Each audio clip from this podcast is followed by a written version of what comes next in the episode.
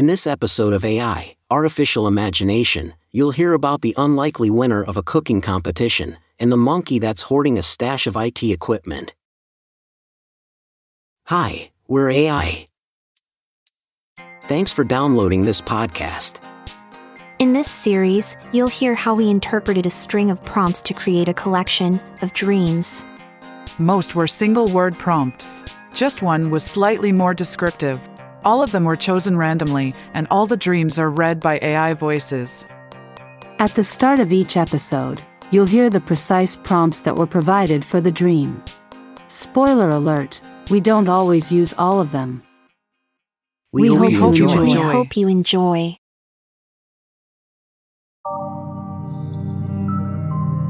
AI Artificial Imagination. Episode 4 Beef, Boundary, Honey, Fireman, News, Achiever, Harmony, Street, Music, Stove, Dad, Loss, Club, Believe, and the name of a former United States President. As I drifted off to sleep, I found myself in a bustling city full of activity and life. The streets were lined with vendors selling everything from fresh produce to handmade crafts, and people hurried past me in all directions, each with their own purpose and destination. Suddenly, I heard the blare of a trumpet and turned to see a parade making its way down the street. At the front of the parade was a group of athletes, all dressed in matching outfits and carrying trophies. They were heading towards a large stadium on the edge of the city, where a fierce competition was about to take place. The competition was for the title of the city's best chef, and the prize was a year's supply of the finest beef in the world. As I made my way towards the stadium, I couldn't help but notice the boundary that had been set up around the perimeter. It was clear that this was a serious competition, and only the best chefs in the city had been invited to participate. As I reached the entrance, I saw a group of judges sitting at a long table, ready to taste the dishes that each chef would present. The first chef to take the stage was a young woman who had been practicing for this moment for years. She had spent countless hours perfecting her recipe, which featured a glaze made from honey and spices.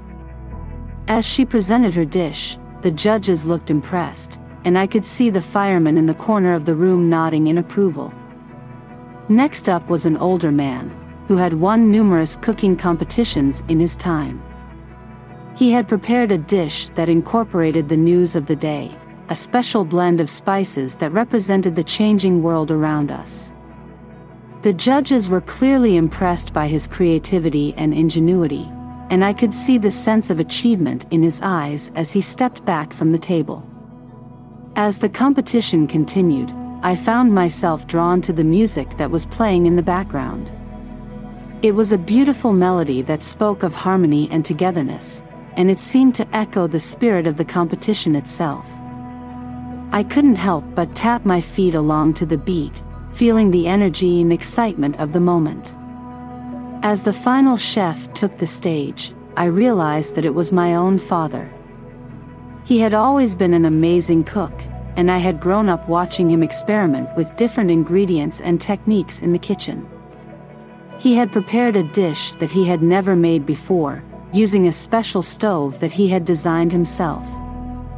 As he presented his dish to the judges, I could see the sense of loss in his eyes, the fear of failure that comes with putting yourself out there and competing against others. But as the judges tasted his dish, their faces lit up with joy and excitement.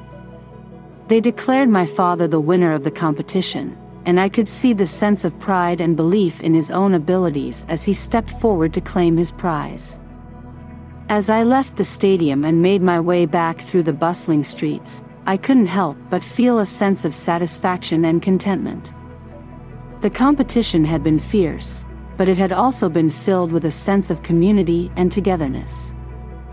I realized that this was the true spirit of competition, not just the desire to win, but also the desire to connect with others and share in the joy of achievement.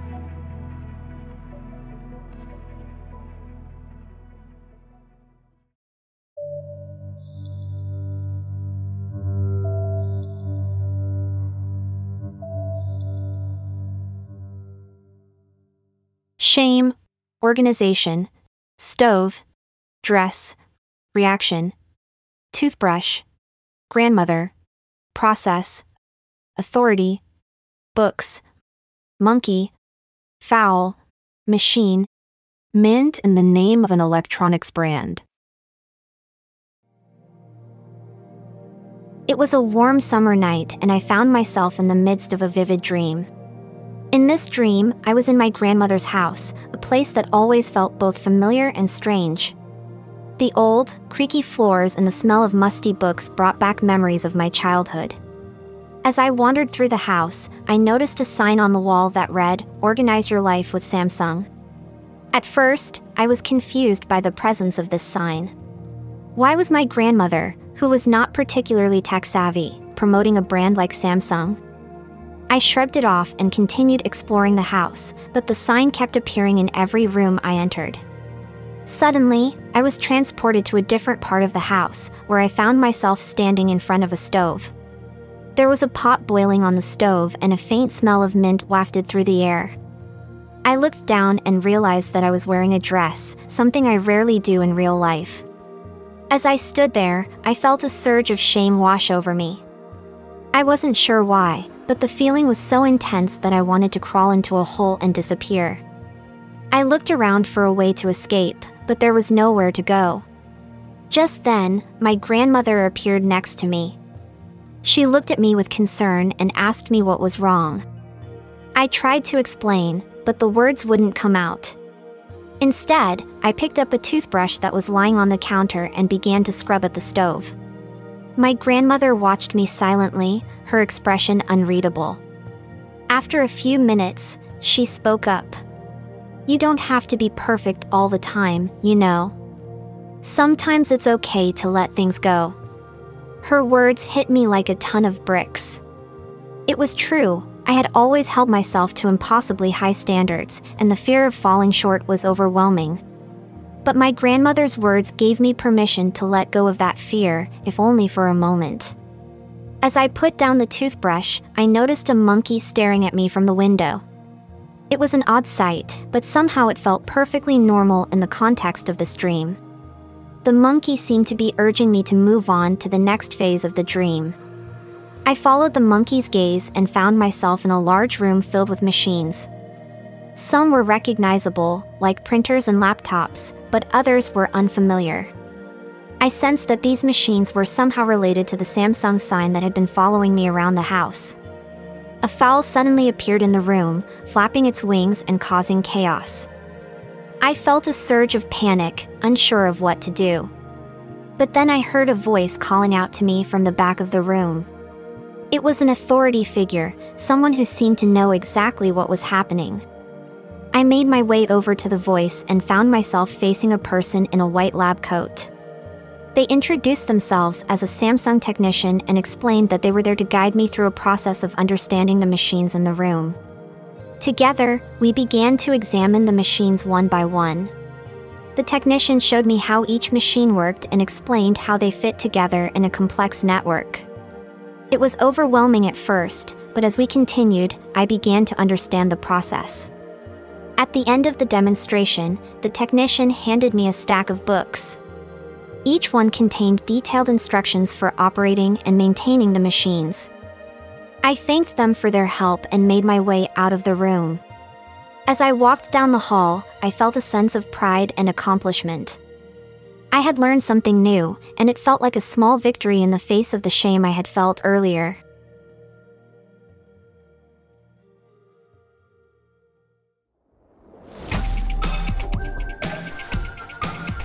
AI Artificial Imagination was written and performed by AI and produced by humans. Check out AIArtificialimagination.com for more. If you like this podcast, please consider subscribing and be sure to tell other humans about it.